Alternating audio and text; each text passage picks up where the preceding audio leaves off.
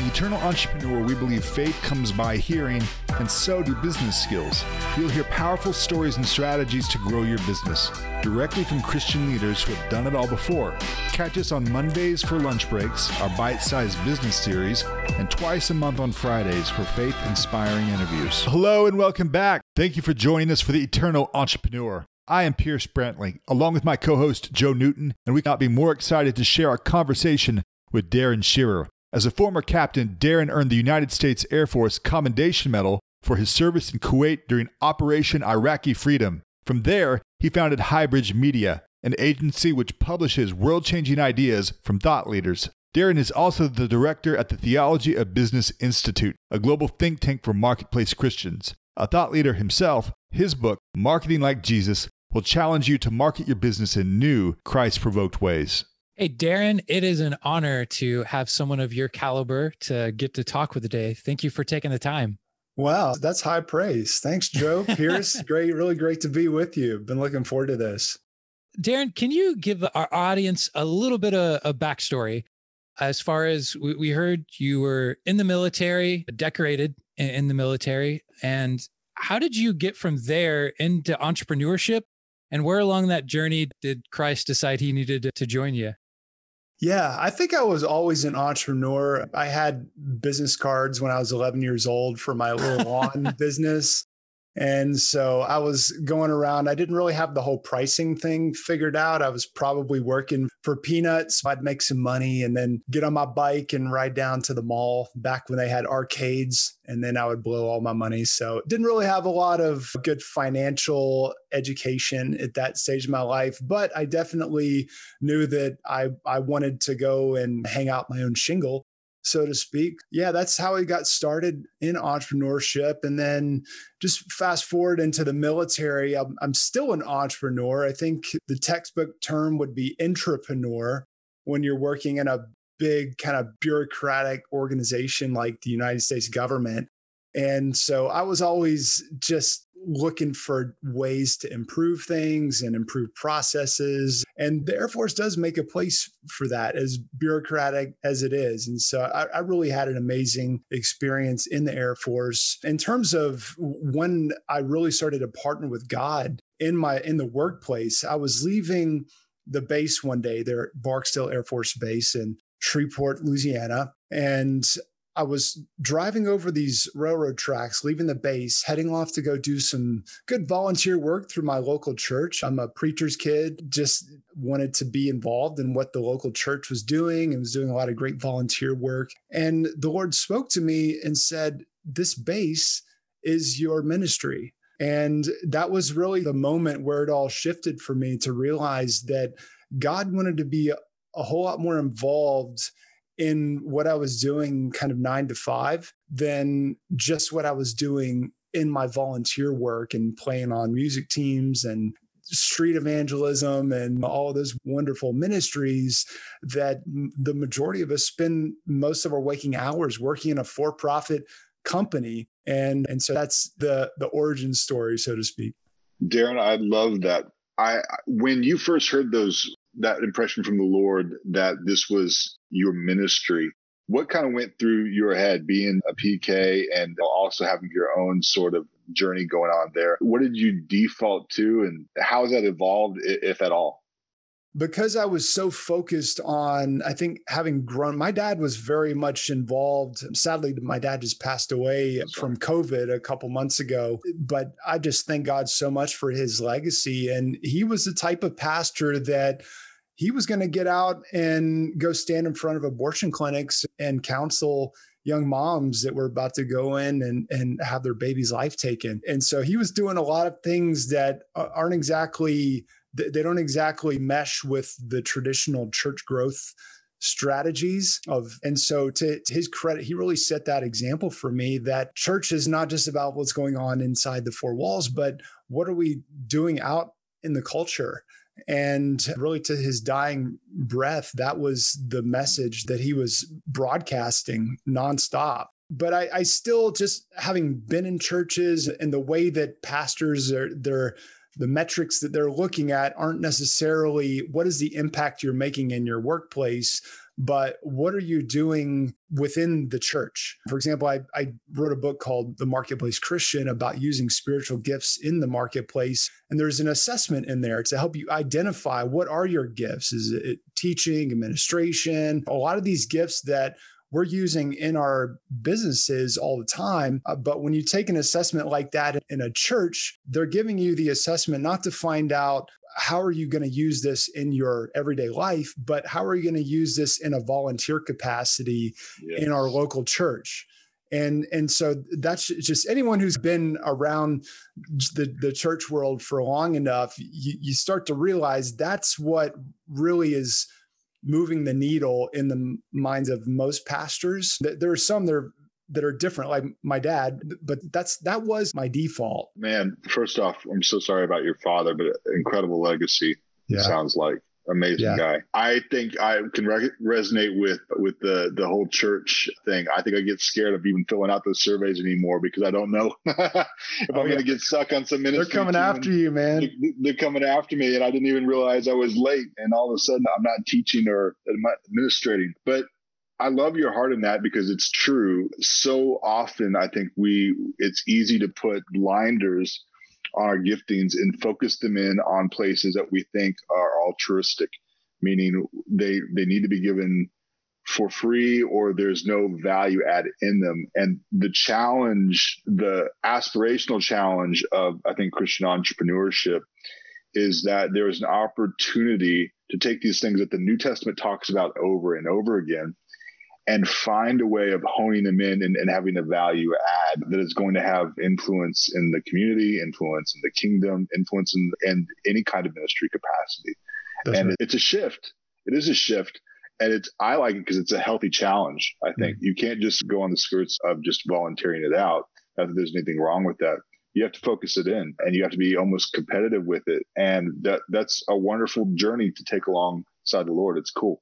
Yeah, and you got to realize that a lot of most pastors are they're entrepreneurs and they've got essentially a business that they're running. And, and I don't mean that because I have a very high view of the calling of business people. When I say business, I'm not saying some sort of necessary evil, but there's just a different, there's a different focus. There's a different bottom line. Certainly we're all about the kingdom, but like you don't go into a tire shop, Pierce. I know you just had a baby. You don't go into a tire shop and say, Where, "Where's the baby food?" They're like, "That's, That's we want babies to get fed. We just don't feed them here. That's just right. not really." And and we also want people to have tires to drive on because that's not really safe to be out there driving without tires. So both are important value propositions and I think it's like with the church, even though we have a lot of churches are, are, trying to do everything, and we put so many demands on pastors to be these like superheroes it, mm-hmm. uh, with every social issue has they've got to get. It's like how many sermons do you think they're going to preach in a given year? If there's yeah. 52 Sundays in a year and they're going to preach for maybe 30, 35 minutes each of those Sundays, then they can't really hit everything that everybody wants them to hit. But they're going to hit something and it's going to be the unique message that God has has given to them. They're going to emphasize something.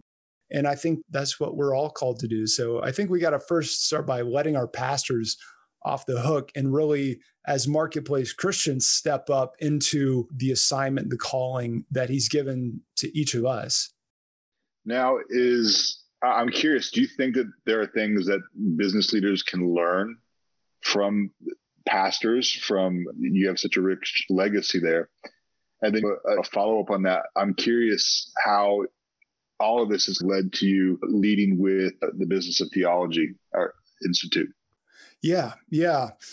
So I went to seminary, and pretty much all of my classmates intended to go and and plant a church or start uh, a nonprofit of some sort. But in most of those cases, as I have kept up with some of those classmates through the years, almost all of them are working in for-profit companies now, which is interesting and hopefully they have they don't have less of a quote unquote ministry mindset hopefully they don't feel like they're completely missing it by not being the, the pastor of a church per se, as in a pulpit minister. Hopefully, they are stewarding their calling as a business owner or as a manager of some sort, which by the way is the main character in virtually all of Jesus's parables is a resource manager of some sort. And but as far as what we can learn from churches, I, I think starting out just having the mindset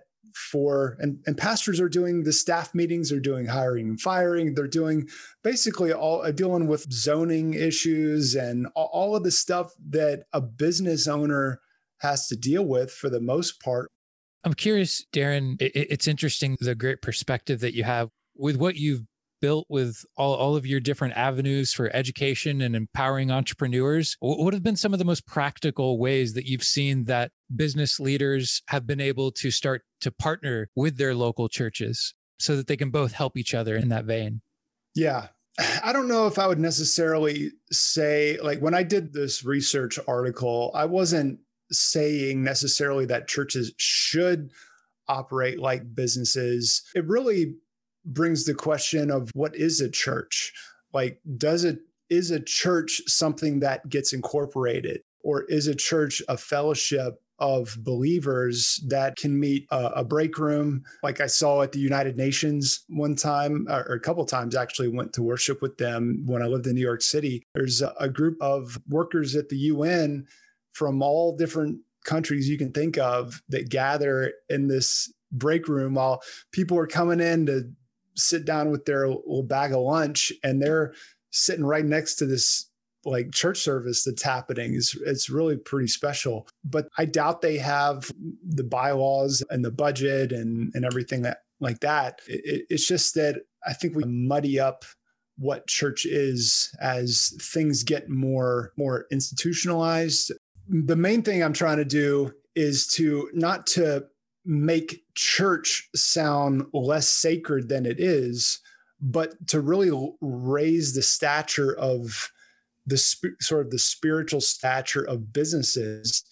And because when we talk about making disciples, when Jesus talks about making disciples as you go, where are people going? They're going to work. And that's where 85 in the United States, about 85% of the Christian workforce works in a for-profit company. That's where they spend 60 to 70% of their waking hours. And, and it's the same with the people that are not Christians. So if those Christians are going to be discipled, it's probably not just going to happen in a one hour church service once a week. Average church attendance is actually considered just coming twice a month which is a whole lot less now because of COVID. A lot of people just aren't going at all, but they're still going to work. And but that's what has to happen is that the spiritual stature, for lack of a better term, of the Christ-centered companies, the Christian-led businesses has to be raised in the eyes of whatever we think of as clergy or just the church leadership in the world. And I'm not just talking about people that stand behind a pulpit there's a huge tendency even for the the Christian anyway to silo church to Sunday. Sunday happens at the pews, and then after that, I actually have to get my hands dirty during the week. And we have things that are helpful like home groups and everything else. And what typically happens is we take the stuff that happens during the week, we pile it onto a prayer meeting, and, and then we say, We're going to pray for you.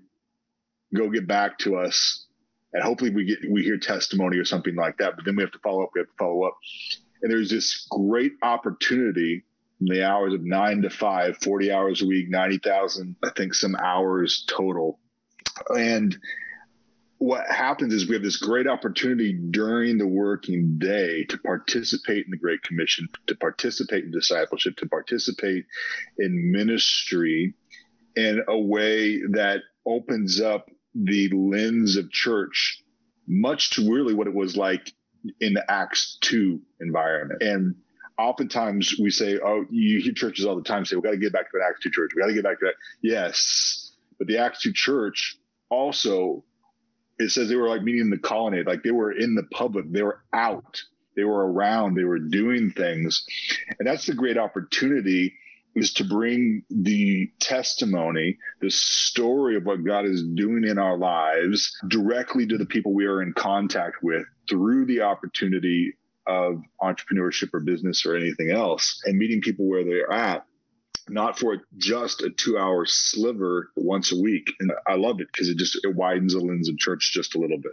Yeah, I think of what I do as an extension of my local church. And I think of my business as, and I don't need my pastor to even tell me that because they didn't teach them that kind of theology in, in their Bible school or seminary. But th- those of us who get it, like we really have to run with that understanding and, and teach that understanding to the other Christian business professionals that your ministry in the marketplace, whether you run a business or you're managing anything at any level, that is an extension of the local church in your really in your city when you think about it. We think about how Paul addressed and John addressed letters uh, they were to churches. They were written to churches that were in a region, a geographic area. And it, it wasn't just to I'm not talking about this church on this street corner. I'm talking about the one on the opposite street corner from there. Like, I don't think the apostles really had that kind of uh, limited, fragmented view of what the church was. What's a cool story uh, that you, in a way, that you've seen this work out practically in all the different things you do? Because you live in this every single day. I really try to practice that in my own company starting out. Like, we've and we're not a large company. We a couple employees couple of contractors and but seven of us gathered yesterday on zoom and had a meeting we pray together. It gives me an opportunity to share what are the, I told him yesterday, hey, this company is founded on the cornerstone. And the cornerstone, it says in Ephesians, is Jesus. He is the chief cornerstone. So I don't think that just applies in terms of, in a spiritual sense of the overall church, but even down to on the most atomic level, I think our marketing practices, Jesus ought to be the cornerstone of that of our HR practices, Jesus ought to be the cornerstone of that, as well as the company overall. And and so that that's just something that I was encouraging them with yesterday, and how well, we want to be one of our core values is encouragement. I'm not a great encourager. That's really not one of my strongest gifts, but I've just seen we work with authors and I've seen how much these authors and clients need that encouragement and validation when they're turning their manuscript over to you pierce. You know this as an author like it's a very and you just had a baby. And there's some commonalities there. When your book comes out into the world yeah. it's a little bit like your baby coming out into the world and, and just some things like that. But there are organizations like C12 and Convene and FCCI and these fellowships of Christian companies that are truly run on biblical principles. And there's just so many companies doing this. Yeah, no. By the way, every author that the reason they write a book is just to get that encouragement bucket filled up. There's a hidden need there. Sure. no. Um, Absolutely. It's a joke, but it's true. I think there's always the Lord kind of turning something that there's always a gap there in the wound, and, and then He heals it and creates something good from it, yeah. or He plants something in the person. Totally. Let's talk a little bit about your book. So, Marketing Like Jesus, provocative title, but I love it. And I, I think that there is a lot to learn from the fact that what he did 2000 years ago. He had some help. He's got the Holy Spirit. He's he's God in flesh. But talk to me, uh, talk to us a little bit about what you were able to observe through his life, and uh, a little bit about some of the principles in the book. Yeah. And I believe in signs and wonders and everything, but like the strategies are not things like go raise the dead, go raise somebody from the dead, and then put it out on social media and see what kind of positive response you get. That's not go viral. Um, yeah. what, what I tried to do, this book, as I say in the preface, is not a religious book, it is a business book, it's a marketing book but we're learning from the ministry of Jesus and how he connected with people to get his message across. And so I think marketing really goes through five functions, starting out with serve. First, you got to serve people, figure out what you're good at doing in terms of what service you're providing, and then target, fi- figure out who needs that. Who's already coming to you for that. Then connect is the third function, and then lead those people. And then the fifth one is to multiply, which is really more of a byproduct of doing the first four. And then within each of those five functions, there are various strategies. So, for example, defining your target group. A lot of people would say Jesus didn't have a target group because he loved everybody. God so loved the world. Yeah. Go into all the world, make disciples. He had an enormous vision, which we ought to have. We all ought to have. But during his short window of time on earth, he had a very select group of people that he was hmm. focusing his time on. And he defined that as the lost sheep of the house of Israel. So it was a specific ethnic group. And then the lost sheep were the ones on the fringes of that very tiny ethnic group the the people that were his disciples basically the ones that were on the fringes not the ones that were the rich and powerful the ones that were the pharisees and and so forth he would have taken a completely different approach if he was going after people like that but he brought on these ordinary fishermen for example because they represented his target group. I don't know if he necessarily planned it this way but certainly it's hard to think about in terms of how he was able to determine what type of career he would have but he was a blue collar worker which was another way that enabled him to identify with his target group. So I think having a target group is one of the most Im- important things. And working with authors, I'll ask them, who is this book for? And they'll say, oh, this book is for everybody. Yeah, we want everybody to read it, but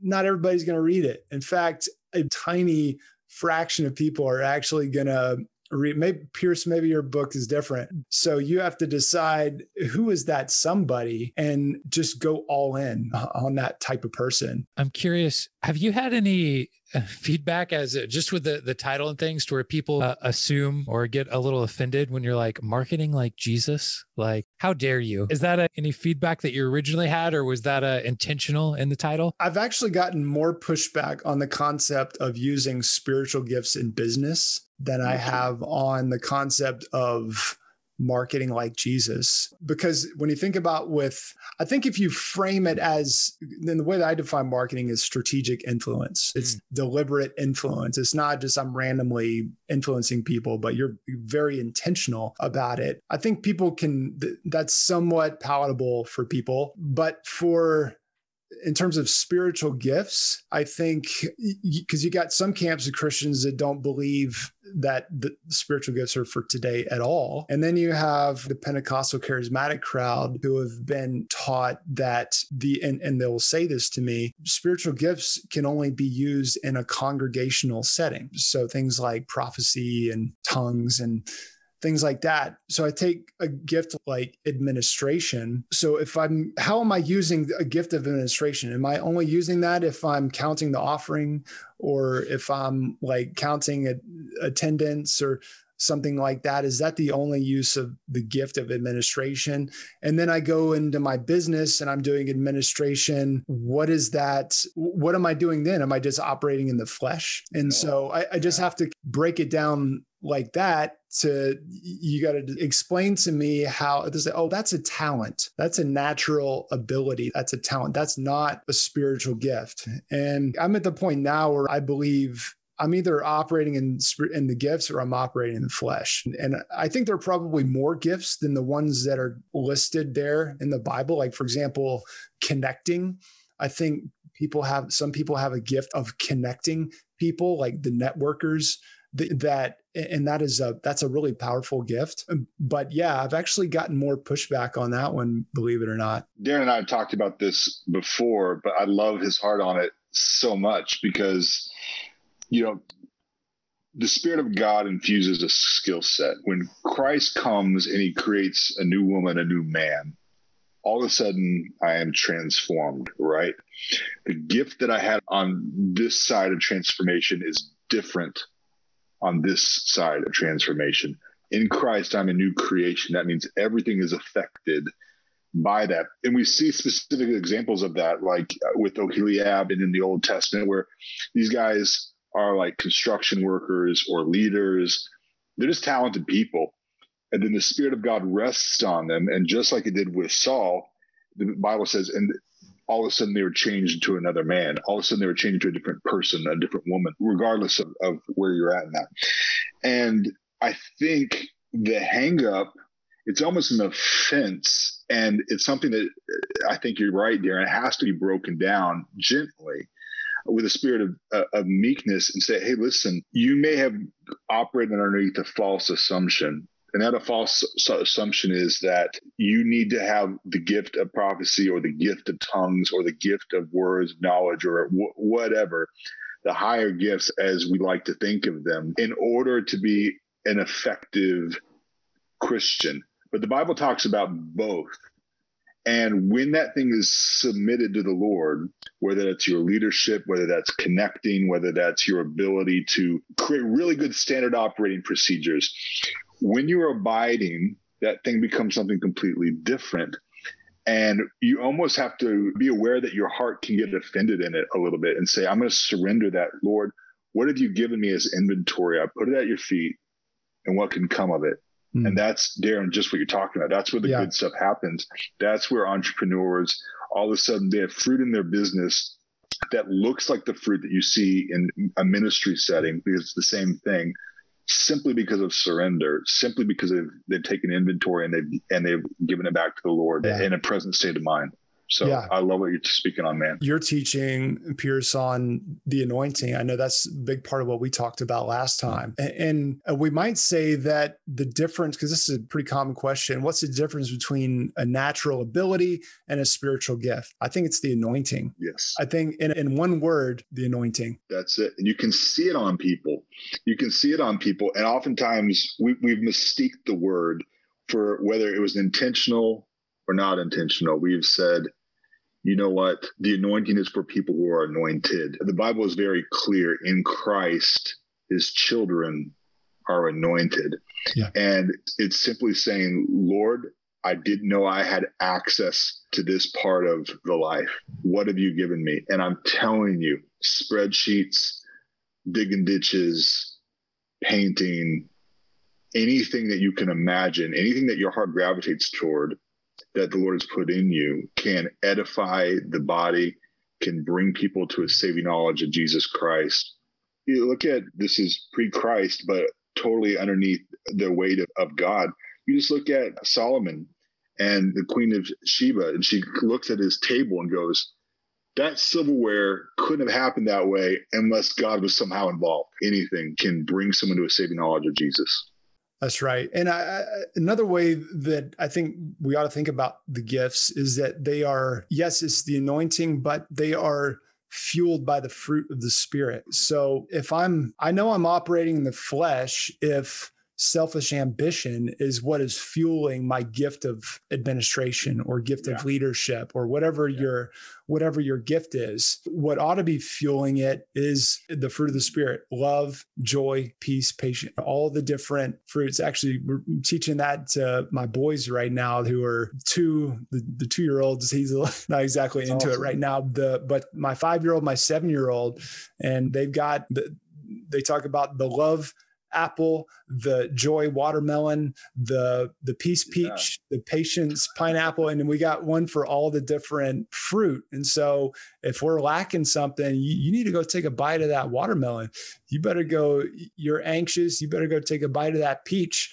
And they know exactly what the corresponding fruit is. But that's what I think the anointing, God is into anointing ability, turning it into a gift when we allow it to be fueled with kindness, with with goodness, with gentleness, with faithfulness, self-control, all of those different fruits that are so valuable. No, it's so true. You look at you said I love the term you used earlier, the intrapreneur. You look at Stephen in the Old Testament, right? The original.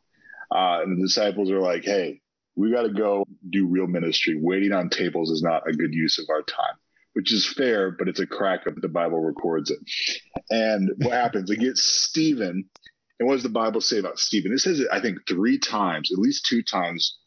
It says, and Stephen was a man that was full of the Spirit, working in signs and wonders, doing miracles among the people. And it says that it reiterates it for emphasis a couple of different times over and over again. And you, what was Stephen's job? He worked at a food bank.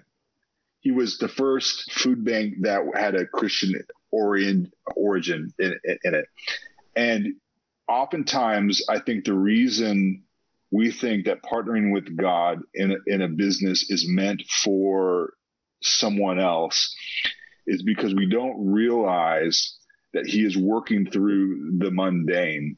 And the mundane is what manifests the gifts of God so quickly. It's not that there aren't in other places, but if you think that you're going to wait for a mountaintop moment, well, you're going to be waiting your whole life. You really are. Realize that anything can be transformed.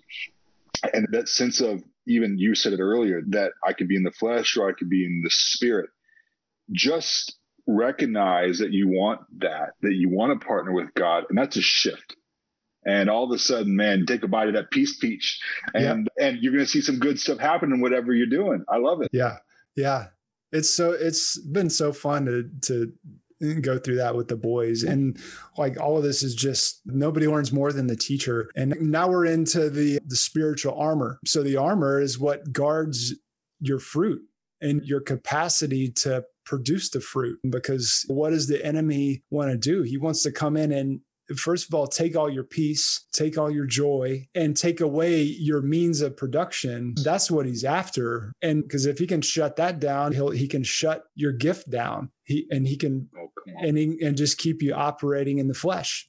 That's all you're that's all you're left with. So right now we're going through belt and the breastplate of righteousness. And yeah, yeah, we'll have them stand up, put the belt on, the belt of truth on, chink. And, and because we gotta, you gotta know what the promises of God are, and then the breastplate of righteousness we'll stick our we'll stick our chests out like that because that breastplate of righteousness is I'm in right standing with God. I know the promises, I know the truth, and I know what it tells me that I'm in right standing with God. So no matter what's going on in the economy, what's going on, I've got maybe business isn't doing so good right now, but I'm in right standing. And you can stand up and and stick your chest out uh, and be proud to know that you are in right standing with God. And so we're actually going through the rest of them right now. It's a lot of fun. That's so good. Darren, your inspiration as a leader to our nation, as a CEO, as an institute founder, as an author, as an inspirational father, man, has we could continue this conversation for I think for another couple hours and we wouldn't have hit the bottom of the bucket with you. So I really appreciate you sharing your time with us. Before we run out of time, we want to go to Joe's famous five, is questions. Joe, I'll, I'll give it to you, but it gives our, our listeners a little opportunity to get to know you better. All right, Darren, as Pierce said, we have our famous five here. So, question number one What are your top three must read books?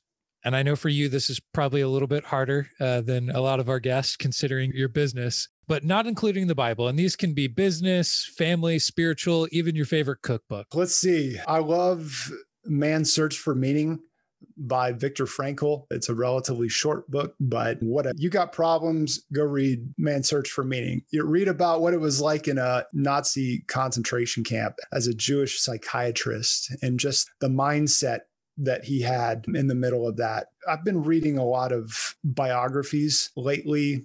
One is Ron Chernow's Ulysses S. Grant biography. I just, and I'm doing this audibly, by the way, because maybe I just got burnt out so much from editing books that now I pretty much do everything through audio. Another one for entrepreneurs that's actually really good and really inspiring is the it's by Darren Hardy, the author of The Compound Effect, founder of Success Magazine, but it's the entrepreneurial roller coaster. I would highly recommend that, especially for entrepreneurs, young and old, it will be a great encouragement, extremely practical and motivational as well. And it's Those on, are- uh, you can get that one actually for free if you have Audible membership. Yeah, it's, you don't have to use up your credit on it, at least last time I checked. Awesome. Cause I'll give the amen that there's no shame in, in using Audible to, uh, to read some books. Absolutely. I'll, I'll be adding those for sure. Sorry. Question number two. Sorry, you got me thinking about books here. You can send a note card back to yourself when you're first starting off on your entrepreneurial journey. What are the three pieces of advice you're putting on that card? Three pieces of advice. I would say do what, don't give in to the, because I went to business school eh, up in New York City, and it, they made it seem like unless you're trying to start the next Facebook or Google, your business doesn't matter. It's not scalable. That's I would say don't give in to that, especially if you studied business and grad school or something like that, there's a lot of pressure to just go that route. But do really look, take a good look at what the gifts are that God has given to you, what the experiences are, and just recognize God wants to use the way he's already wired you. Yeah, I, I would say find somebody who has been there, done that to, to some extent and that would be probably answers number two and three go j- just find somebody that can coach you down the right path. I'd say find an individual, find a peer advisory group. That's what I would really say. I'm curious is is that something you eventually did connect with whether it was a C12 or something like that that you became a part of? Yeah, so it's interesting you mentioned that. I have been in several mastermind groups, peer advisory groups. Uh, and what I have found is that unless somebody's getting paid to facilitate that, it's hard for it to really be sustainable. Like you're going to benefit from it, but if it's like a group of friends, is I mm-hmm. got this call today, or I got a, a prospect, something like that.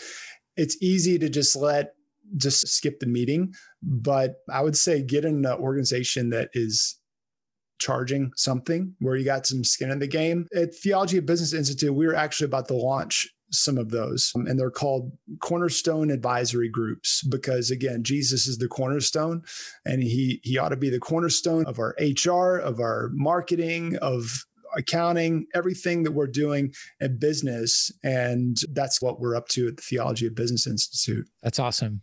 And uh, having run those types of groups and been in them as well i yeah, there's just something about investing in yourself and having some money on the line. Question number three Now, how do you define success for yourself? Yeah, I think success is cultivating the spiritual fruit and having the armor to protect it. And because that's the calling is to bear fruit. And that's the kind of fruit Jesus was talking about. The fruit isn't necessarily go make money, go even go make converts. It's go, it's actually to go make disciples. So as we're cultivating that spiritual fruit, the commission is to go and make disciples. And so that's really how I define success. And disciple making isn't just on a one to one basis, but you can represent, lead people to run your company. I, I love the become like a child in all things. So I'm going to be stealing your fruit exercise analogy both for my 17 month old, but I feel like there's something too, like even as us adult entrepreneurs, finding even those simple ways to remind ourselves of walking out the fruit and getting our minds back in that perspective. That's so good.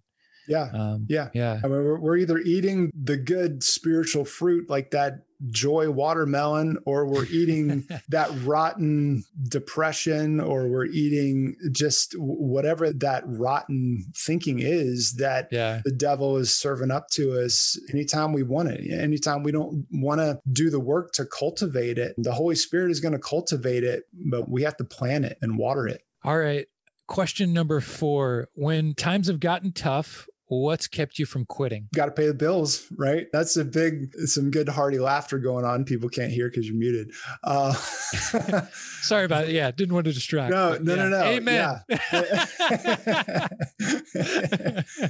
yeah, that's a big part of what kind of got me going and and kept me going is I got married and I can't just keep dabbling around in these startup ideas. I got to make something happen for my family. And and yeah, that was in terms of jumping ship from what I'm currently doing it's just the the peace of god and just knowing that you're doing what you're supposed to be doing and you don't have to go chase the next shiny object and go look at the, the fast company article on 10 hottest industries coming up and i got to go that direction. But no just stay faithful to what god has put in your hand and but hold it lightly Pierce and I like to say quite a bit that it's not sexy, it's just business. And sometimes yeah. you don't need a really fancy answer. It's just, I got to pay the bills and try to do what I feel like I need to do. All right, Darren, question number five What should we have asked that we didn't? What should we have asked? I don't know. How, how do I publish a book? Go to highbridgebooks.com and reach out to us. We'll talk to you about publishing your book. I think people that are interested in learning more about spiritual gifts,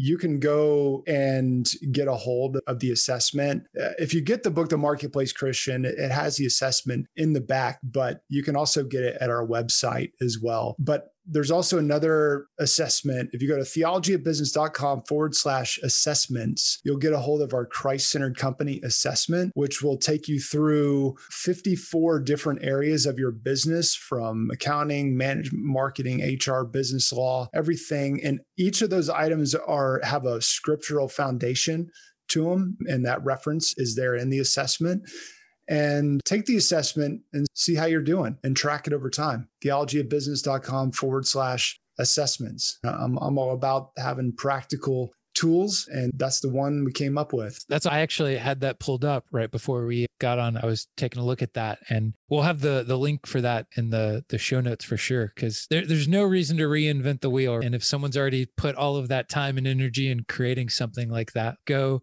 take the assessment and save yourself a lot of time to start putting some practicals to work. That's good. Yeah. Thank you, Darren, again so much for spending this time with us. And I don't know if we mentioned it or not. Darren has an amazing podcast that all of you, most likely, if you're listening to this one, you're already listening to his. But if not, take the time, look it up. He's got uh, some amazing guests on there. And Darren, I, I hope we can have you back again. Yeah, I would love it. Joe Pierce, really a pleasure. I love what you guys are doing. Thank you for listening. If you enjoyed the show, do me a favor and leave a quick review. When you do, it helps other entrepreneurs find this content and benefit from it too. See you next week.